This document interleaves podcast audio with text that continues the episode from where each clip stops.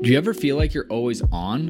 What do you do when you need a moment to chill? How would you like to hit the reset button to get ready for what's next? These days, everything is go, go, go. It's nothing but nonstop hustle all the time. Sometimes you just need a moment to turn off and hit reset, and that's when you can reach for Coors Light. It's made to chill. Look, it's summertime, transfer window is coming up. It's gonna get crazy. So if you ever just wanna, again, take a step back and relax, read the transfer rounds, read the gossip rumors, grab a Coors Light. It'll be perfect companion for all those transfer merry-go-rounds. There's only one beer out there that's literally made to chill, and that's Coors Light. The mountains on the bottles and cans even turn blue when the beer is cold. That way, you always know when it's time to chill. When you need to hit reset, just open a Coors Light. It's mountain cold refreshment made to chill. Now that it's finally hot in Minnesota, I'm gonna be looking for an easy beer to drink. And Coors Light is perfect for that. It's lagered, it's cold filtered, and it's cold packaged. It's again made to chill. It's crisp and refreshing as the Colorado Rockies perfect for a moment to unwind. And so when you want to hit reset, reach for the beer that's made to chill. Get Coors Light in the new look delivered straight to your door with Drizly or Instacart. Coors Brewing Company, Golden, Colorado, and as always, celebrate.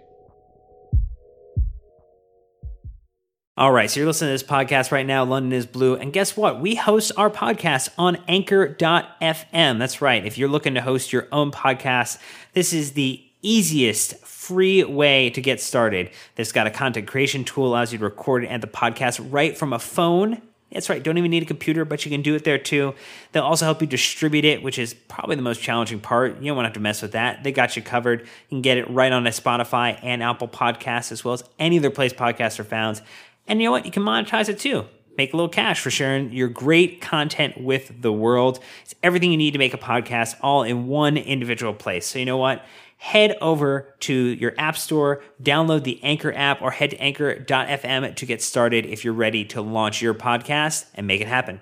Hi, this is Ruben off Loftus Cheek. I'm Pat Nevin. I'm Mason Mount. You're listening to the London is Blue podcast. All right, Chelsea fans, welcome back to another episode. That's right, of the London is Blue podcast, your home for all things Chelsea news. And guess what? Fresh off of vacation, Nick, we have Matt Law back once again joining us to drop some some tasty Chelsea morsels with us. So, uh, Matt, happy to have you back off of holiday. And uh, how are you feeling? Hi, yeah. I, well, I was feeling refreshed, but I've had a busy couple of weeks since I've been back from holiday. We've had Kai Havertz keeping me busy. Um, I have to cover the England national football team as well. So the less said about that, the better. But let's just say that's kept me very busy the last 24 hours. Yeah, no, no, no surprise there. Well, hey, on this episode today, it is jam packed. We're going to go through some of the incoming transfers that are rumored to be linked to the club. Obviously, a goalkeeper in uh, Edouard Mendy, who's looking very likely. What the status is of Declan Rice. We're going to talk about any of the outgoing deals what maybe had landing spot for a couple of key players who are looking for a new home, and then just maybe some general thoughts around how Chelsea are looking to approach the season ahead. But Matt, we want to jump right in on what looks like it's going to be the hottest news, which is a true challenger for Kepa coming into the club from Rennes with Eduardo Mendy. You reported uh, just recently that about 18 million pounds should get the deal across the line, and he has the approval of Cech and Lollichon. I guess maybe because we kind of maybe a do you feel that deal is really close to being done? And if so was it just a very recent development or how long have the club been tracking him as a as an option? Uh, the, the, club have been tracking him i think since last season. I think um, Cech and Sean have been looking at, at various options for a while and he's clearly one with their Rennes connection that they'd know an awful lot about. Um, in terms of how i'm told it's actually been closed for, for a good week or so now um, I don't think there's a lot to do on it. I just think it was a case of they were getting Havertz done. There's probably a few little bits and bobs to sort out, but I think this one's been in the pipeline now for a little while, probably since I, I went on vacation a few weeks ago. So um, yeah, it, it's it's looking like the one. And the, the really interesting thing for me is that this is this is Petr Cech's choice. I mean, obviously Lampard gives his approval. It's joined up thinking, but from what I'm told, Lampard was happy to put his faith and trust in Cech for the for the goalkeeper. Um, I think different options were brought to the table with different, obviously different values and budgets. Um, but in terms of what Chelsea wanted to spend and in terms of the proportion of their full budget that they wanted to end up putting on a goalkeeper, um, this is this is Cech's guy, and there's probably no better person to have choose the goalkeeper. I'd suggest. Yeah, no, no wonder Frank was willing to put his trust uh, in one Petr Cech. Uh, I, I, think everyone's immediate question, Matt, is uh, what does this mean for Kepa? I mean, there's been, uh, I think Petr Cech has come out in recent weeks and said that he, you know, he wants to see him, uh, Kepa succeed, and that he, you know, hopefully will stay and fight for his place, and that there there is a true goalkeeper on goalkeeper battle uh, this season. Is that what you're kind of hearing? Well, look, I think it will become a little bit clearer once the Mendy signature is fully complete. I mean, Kepa's people, I've been talking to Kepa's people the last week, and Kepa's people are adamant that he is happy to stay and fight um, and that he actually would relish the, the, competition. So I think from his perspective, I would be surprised if it prompts um, any sort of request to leave from his side. There hasn't been really any interest in him. I mean, we, we spoke about this the last pod I did with you because of the COVID and the, the financial impact, and because he's the most expensive goalkeeper in the world. I mean, he's very, very, very difficult to get out. Um, the fact as well that Chelsea ended up deciding rather than going for an Oblak or a very, very expensive goalkeeper would suggest that they think there is an extremely good chance that Kepa will stay and that it will be a battle for the number one. Otherwise, I think if they really thought that they could get rid of him or that they were really going to try and push him out, they might have gone for a more expensive goalkeeper. Um, so, look, at the moment, it's hard to give you a definitive on that. But I, I, if you were to ask my opinion, my opinion will be is that both both goalkeepers will certainly be there for the first part of the season, and that that Mendy probably will start as number one, but there will be a battle there. And look, Kepa's people are ultra positive about about him wanting to stay at, at Chelsea at the moment, and they also actually, funnily enough, talk well of how how Frank has tried to handle the situation um, mm. in that he dropped him, he brought him back, so he offered him another chance. He didn't just drop him and then leave him out. And also, I'm told that Frank has been sympathetic to the fact that you know Kepa recognises that his form and confidence was in a bad place, and I think they have spoken. I don't think the relationship has broken down there. Yeah, so it seems like the other thing that might be happening is, you know, we now have an option where we've gone in with a more affordable keeper in Mendy gives us the option potentially have a Kepa rebound. But do you think the club is also viewing this with an eye on potentially the next summer when you know someone like Donnarumma comes up at the end of his Milan contract, where there may be some better options available if Mendy doesn't pan out, if Kepa doesn't improve, that we're keeping ourselves or keeping the options open for next summer too? Yeah, it, it keeps the door open, doesn't it? it? It means that Chelsea aren't haven't put themselves in an even more difficult position if, as you say, an opportunity to sign one of the really top goalkeepers in the world comes up, or if Mendy doesn't quite work out and he's not quite um, the class they were hoping for. Look,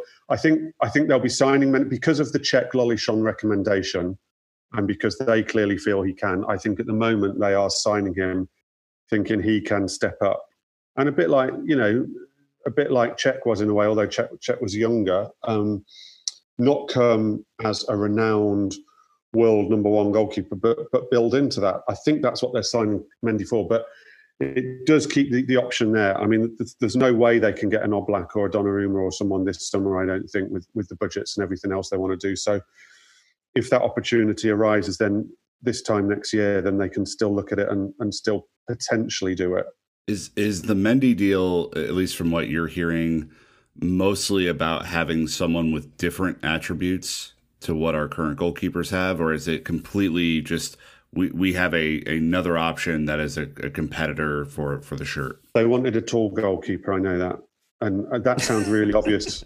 That sounds such a simple, obvious thing for a goalkeeper. It sounds like the kind of thing my five-year-old son could say. But um, because of the problems they had on set pieces, and their two most successful recent goalkeepers, Cech and, and Courtois, are, are very tall goalkeepers, both sort of mm-hmm. six foot four, six foot five. You know, um, I think Lampard, having played with Cech, values um, having a tall goalkeeper. I think Cech and Lollichon recognise that because of the problems on set pieces, they they do need someone who they believe can come off the line and, and dominate their their area, which I think everyone would agree is is not Kepa's strongest point. Um, look, I'll be totally honest. I haven't seen a lot of Mendy. I've, I've, in the last two days, I've spoken to people both on the Chelsea side and and in France, who have seen an awful lot of him. They tell me he's he's good with his feet, that he can distribute the ball well, um, which they definitely need because the style of football that they play. So I think he does bring something different. I'm told he's a good lad. I'm told he's a confident lad. Um, so I think from the height perspective, he definitely brings something something different for them and something both through their defence and the, the goalkeeper last season they were really struggling on. So the other hotly hotly linked name is uh, not just a type of food, but one Declan Rice. Uh, mm. After we completed a bit of a smash and grab of the German market, picking up Havertz and Werner, Declan Rice is the name that's been on everybody's mind.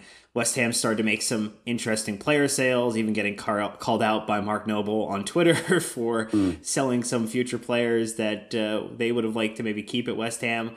What's your sense? You know, last time we talked, we thought that Declan, you said Declan would be a Chelsea player at some point, but maybe not this window. Is it maybe moving to a place where this window is looking more likely now than it did the last time we spoke? They'll try and do it this window they will try and do it this window if they can. I mean, Frank Frank um, wants a new defensive midfielder. Um, I think that's pretty clear, and and he's his top target. And I think probably, as I said last time, I'm, I'm pretty convinced that Declan Rice would like to return to Chelsea. Um, I think they will try and do it. I think I think that the reason almost it's been left till last is I think it is probably the most difficult of all of them. He's on a long contract. West Ham would need big, big money.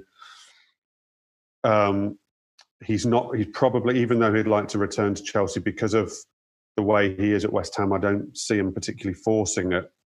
So it's a difficult one to do, but I think they will 100% try. And I do think that once the Mendy, look, all my information lately, and the, the, it hasn't quite fallen how I thought because I actually thought Havertz would get would get completed a little bit quicker than it did. But um, all my information has been that now that, that once this goalkeeper one is over the line, it's kind of Operation Rice and see if they can get him. They've got kind of, let's see, what's the date today? We're talking on the 8th of September. So they've got pretty much a month to have a go at this. Um, and they'll certainly give it a couple of weeks, I'd imagine, before they start considering whether they go for another target if they can't do it or whether they're prepared to wait. Um, but I stand by I stand by my my sort of statement that as long as Frank Lampard's head coach at, at Chelsea, then I do think when Declan Rice leaves West Ham, it will be for Chelsea, whether it be this summer or next summer. So let's let's talk about Declan Rice for a second and what that would mean for the side if he came in. Is this a signifier to you, Matt, that there's a problem at CDM, or is this mostly a strength and depth option in an incredibly congested uh, schedule this year? Yeah, so I, I, can give you a little bit of insight into the midfield that I've only come across myself the last couple of days, which I, I find interesting because I I was finding it difficult to um, to understand really why there is such a hard desire to bring in a defensive midfielder and, and potentially Declan Rice. Um, so, from from what I'm told, Lampard and Chelsea are extremely happy with the talent they have in midfield, but they they feel in that centre position and particularly defensively, the mix hasn't been quite right. So, for instance, Kovacic and, and Jorginho, um, Kovacic had a great season last season but I think there's a feeling that the two of them, uh, when they're playing the three together, don't actually play, bring out the best in each other defensively. Um, I think it, they, they think that when Kovacic and Jorginho are in the same team, it, leaves holes. Um, similarly, I think um, the, the difficulty with Kovacic and Kante becomes is that they're both very quiet. So while very talented, I don't think there's a lot of talking in there. And I, I definitely have noticed that since restart. It's very interesting being able to watch matches with no crowd. Um, and I was astonished at how quiet Chelsea were. I mean, funnily enough, Kepa's quite vocal. Um, and Azpilicueta and Rudiger can be vocal, but certainly in the midfield, very, very quiet. So I think they want to get the mix right. And I think they feel that the mix going forward is good um, but the mix defensively is not quite right in that, that midfield, and they need someone who they feel can come in and, and provide a partner. I know they don't play in a two, but almost provide a partner to either a Kante or a Kovacic who can just solidify things and make them a bit tactically better when not in possession. Um, so I believe that's where the desire comes. They, they, think Declan Rice can definitely fulfil that role. I think there are other people that they're looking at too. Um, Soumaré, is one that Frank actually admitted last season that he he liked. Um, Brozovic uh, Inter Milan, I think, has been looked at before. So there are others, but regardless of the names, they're very keen to, to get someone who tactically they feel can fit in to what Frank wants to do forward, but but also for when they're they're not in possession and they don't quite feel with the people they have there that they, they have that option at the moment. You know, we, we did see N'Golo Kante shift back into that position at some points later in the season. Is he being viewed as an option for that spot, or do you think the way that they're looking at the midfield construction is that they don't view N'Golo Kante fulfilling that defensive midfielder role for the season ahead? Yeah, I, I think. Look, I think they they are looking at him for that. He did well when he was he was put back there after the restart, um, and I, I, just think that they don't feel they've quite got the right uh, mix around him. The other problem you do have with Kante at the moment, which which I know is an issue, is that we've now had two seasons where he's had quite a lot of injury problems, um, and he's 29, and you, I don't think, given the last two seasons, that you can take the risk of going into a season thinking that you can get a full season out of Kante without any layoffs because just through maybe overplaying for, for three or four years before that and both for France and, and for Leicester and then Chelsea, I, I think there is a fear that he's always going to have um, slight fitness issues. And I also think the club are aware of the fact that that is slightly their fault because they have pushed. I mean, Sarri in his last year to, to get that Europa League win, I mean, quite frankly, was reckless with his fitness, um, and it set set Kante back a lot. I mean, it, it, got Sarri what he needed. They got their league position and they got Europa League, but it set Kante back quite a long way. And I, I think there's also a recognition at the club that they can't keep asking Kante to to do that because his body will break down. So, do you see the the season ahead for Kante to be one more filled with rotation? And if so, then that kind of answers the question of how Declan Rice fits into the mix, right? Yeah, I mean, it will depend on whether Chelsea can get in Declan Rice or someone else. I mean, if they can't, Kante to start with will have to play a lot of games, but I think they will be, will be, and have been more careful with him um, than, than certainly they were in the Sarri years and maybe the Conte years, where he was just asked to play you know, if he was 50% fit, he was asked to play. Um, I, it's a difficult one. I, if if they signed Rice or another one, I don't. I obviously don't quite know how it would work out, but clearly Frank mm. has a plan for that.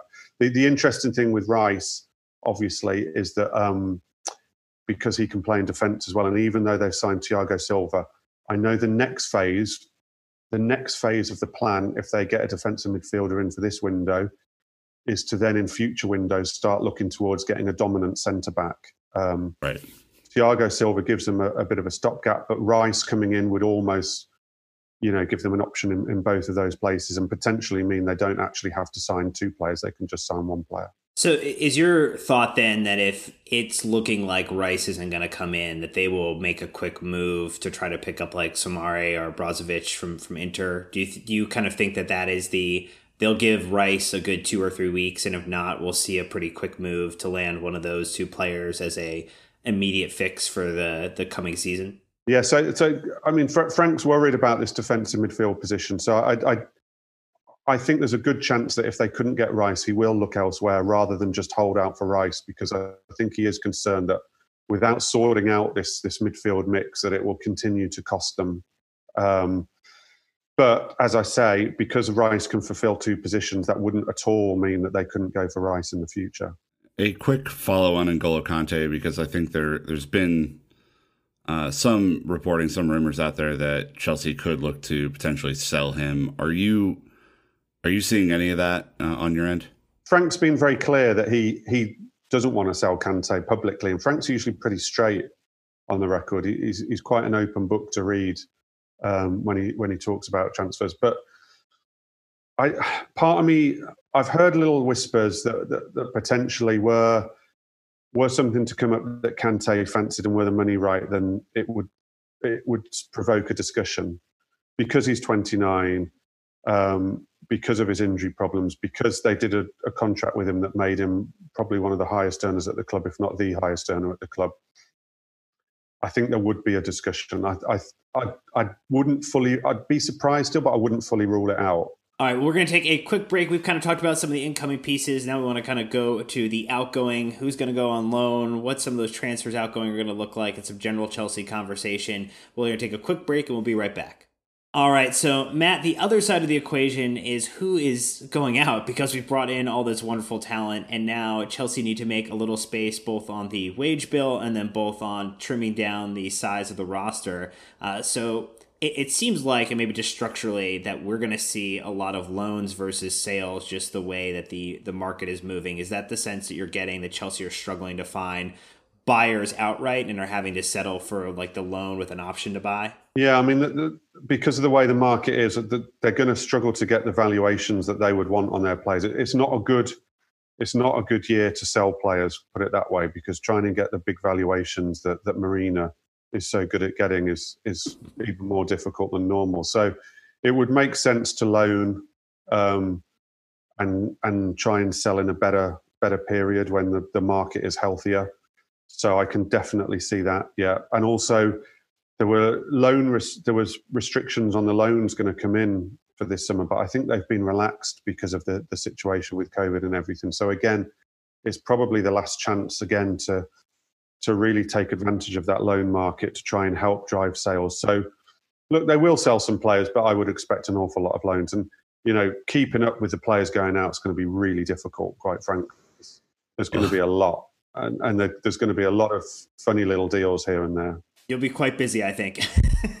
yeah, I mean, I've got to say because I, I can't dedicate 100% of my time to reporting on Chelsea. Sadly, um, I have to report on other things as well.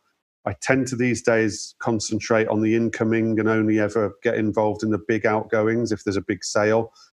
The loans of the the Zappacostas and the Baba Rahmans of this world, I'll I'll let other people report on because I don't have enough hours in the day.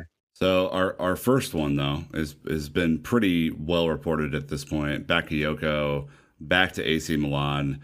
Um, it seems like that is relatively likely to go through uh, loan plus buy option, right?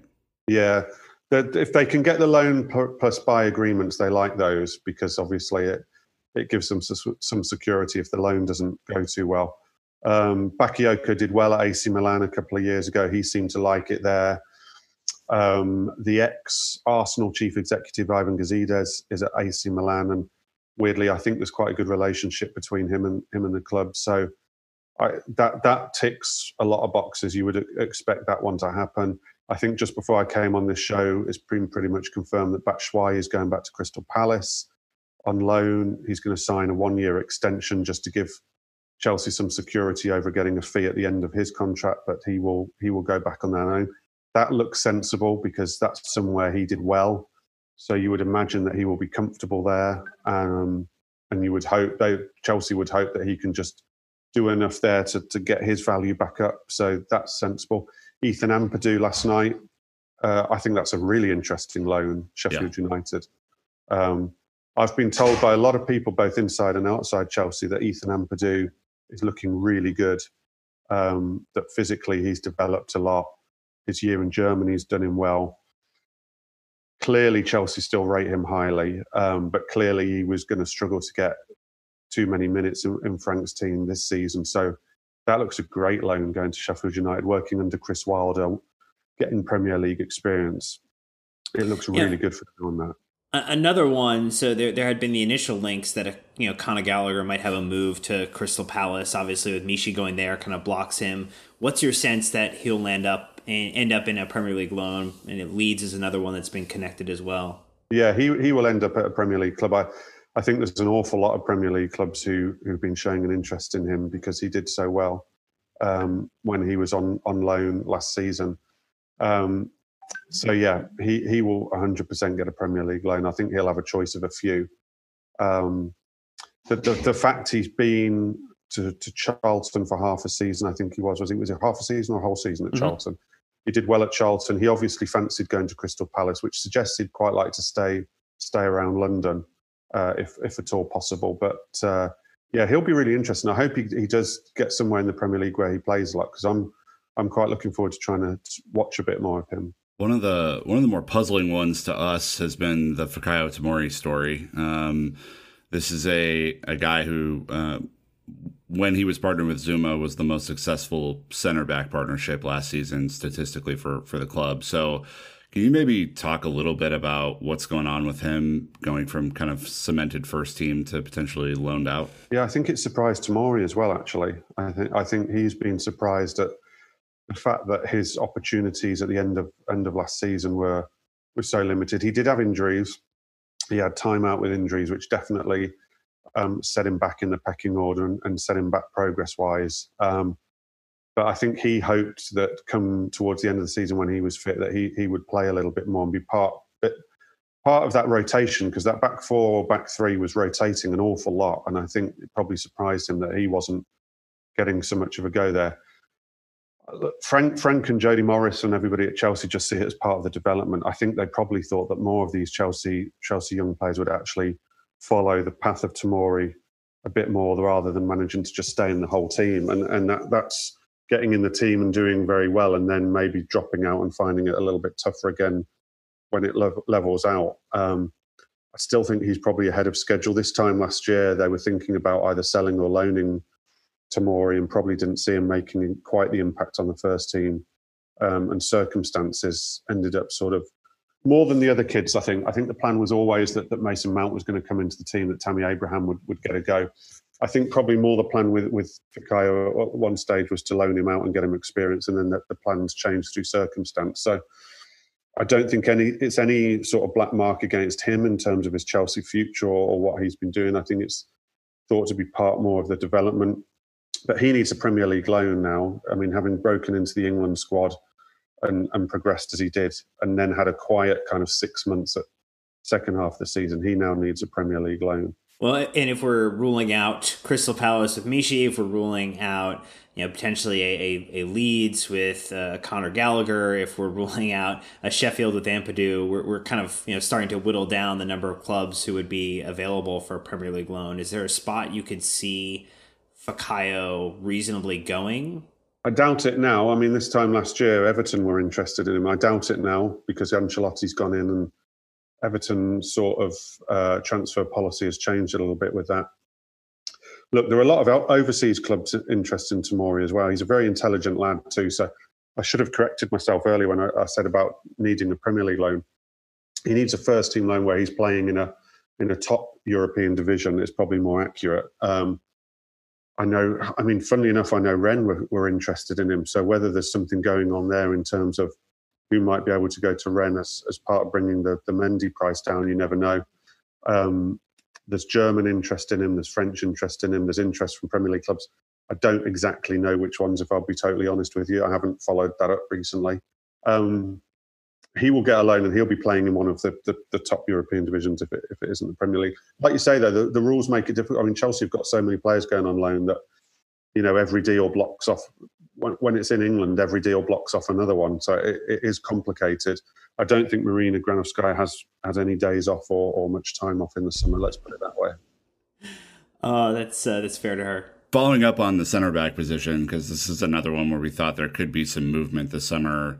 Uh, Thiago Silva comes in, which means that obviously if Tomori goes out, that's kind of a one for one swap. But are you hearing anything on Christensen or Rudiger?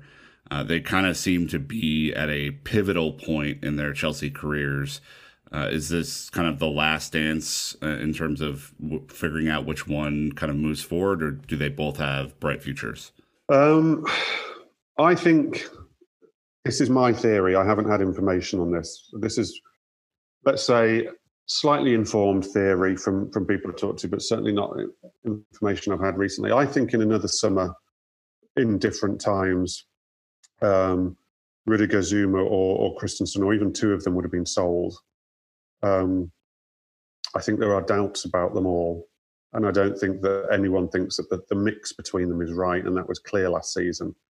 Um, Rudiger's a big character, but in terms of style, there's not really a dominant centre back back then. They need a dominant centre back. Um, so look, I think they're all, I think they're all playing for their futures. I think all the centre backs are playing for their futures because I don't think there's any certainty over over any of them. Um, Christensen, I think the club has always feared that were they to sell him, they could be find themselves in a in a De Bruyne or Salah situation, that he he would go abroad, probably do better than he does in the Premier League, as we saw in Germany, because in a less physical league, and then I think he would flourish.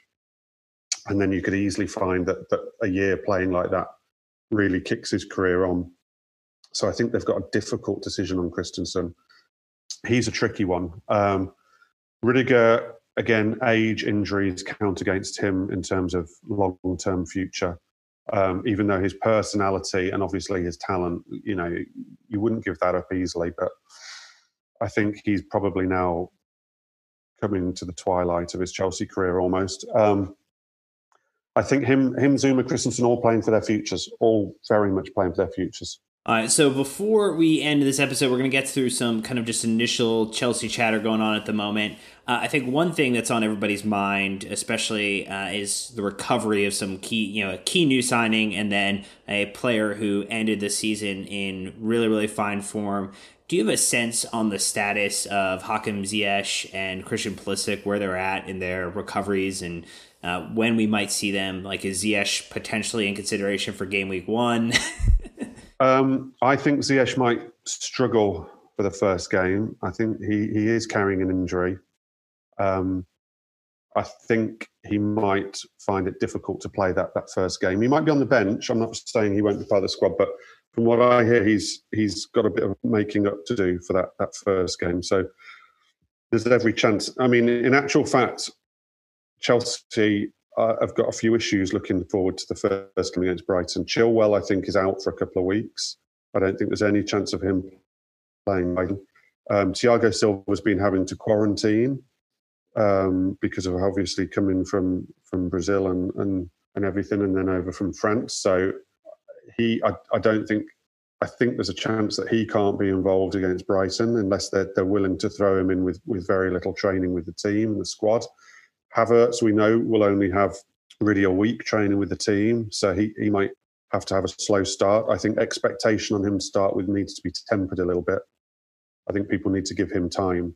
Um, yep. Physically, he's going to be a little bit behind uh, of the stages.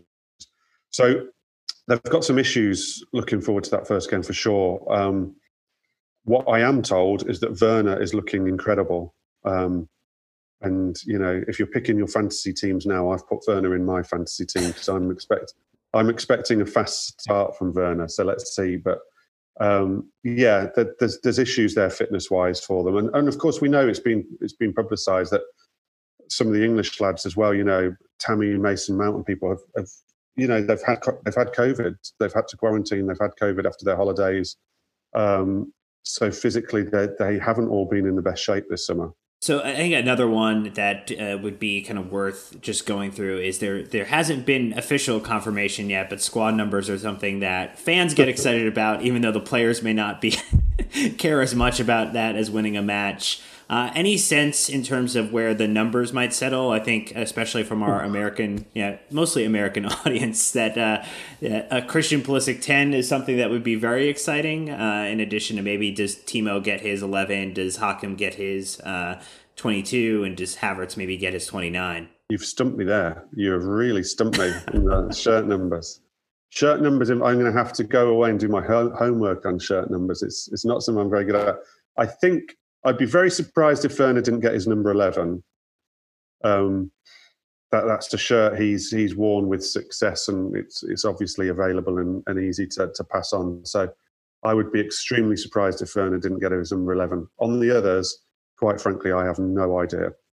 I'll be completely honest with you. I, I don't follow the shirt numbers things at all. I mean, you've only just made me think that the, the, the ten is free, obviously, and and who takes the ten. Callum Hudson-Odoi this time last year wanted the 10, but I, I would be surprised if he got the 10 just from the way things have panned out the last year or so for, for him. So I don't know. Let's see.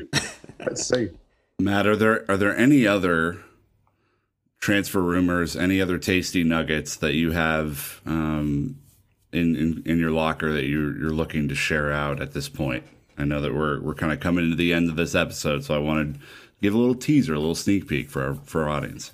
I, I, think in terms of what what Chelsea want to do this window, I think it's it's well known. I think the exciting thing for Chelsea fans is that for Frank Lampard, this is phase one. Um, you know, they've signed seven players so far, and he's hoping to take it to eight or nine players, albeit Malang Sarr will go out on loan. But so it's a massive transition. But it's phase one. You know, there is a phase two plan as well. There's a there's a phase two behind this in that like I say, down the line, probably a, a dominant centre half, if not maybe two centre halves. Um, there'll be other areas that they're still looking at. Maybe another wide man. They'll see how things go with a wide man, or maybe sort of a, a more traditional striker, should we say, depending on how. There's, there's big plans afoot for future transfer windows. What I think they wanted to do this year, they wanted to get as many as they could in um, with a chance of having some pre-season, which they've done well on and that they've done to set them well for this this summer. And and I think they would prefer not to have to do much, if if anything, in January, because I, I think I mean Giroud worked very well for them in, in January, but I I think they. They, like most clubs, they don't want to have to do much in January. And they, they've put themselves in a position in a lot of windows recently where they've been scratching around, having to try and do do things in January to, to almost rescue the season or, or keep the season going. And they, they really wanted to avoid that. So they're in a good place for phase one, but there is a phase two.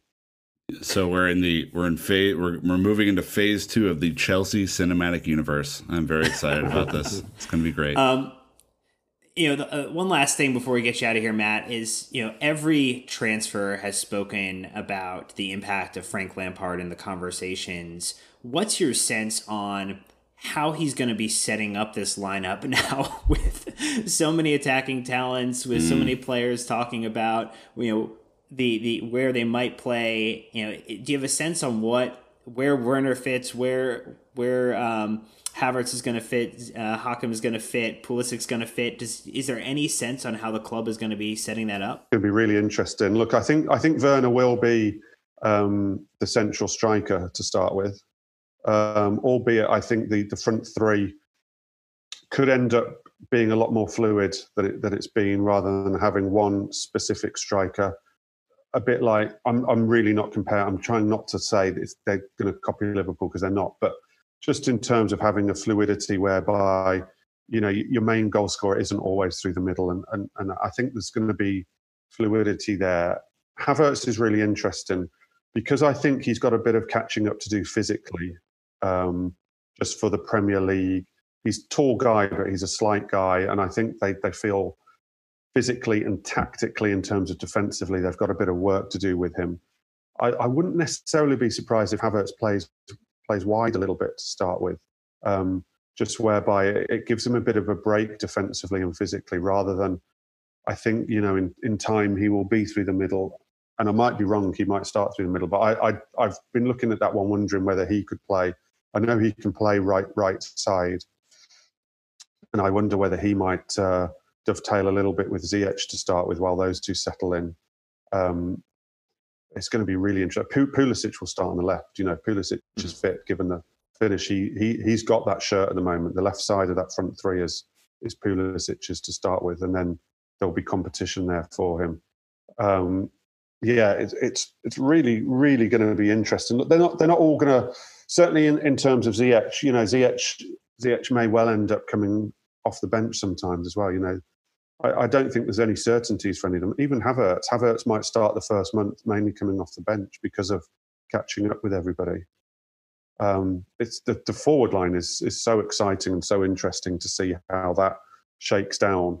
And I don't think even in the first three months of the, the, the season we will necessarily know who for the future has got which shirts. I think there's going to be a lot of changing around to start with. Have you heard anything on Christian's injury? I think that's the one injury we didn't touch on of, of the many uh, on the on the bench. Yeah, I think they're hoping that Pulisic will be okay.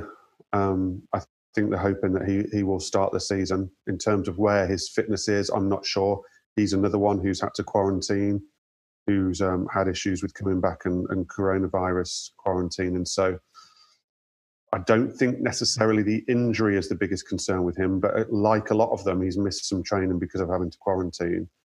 I, I personally think he will probably start the season. I, I, will be honest, if you're asking me, how fit he is, I, I don't know at the moment.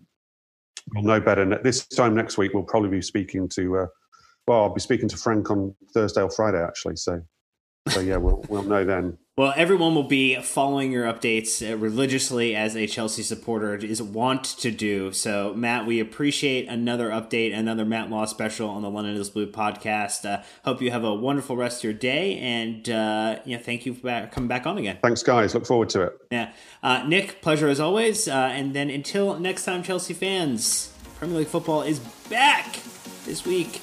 Keep the blue flag flying high.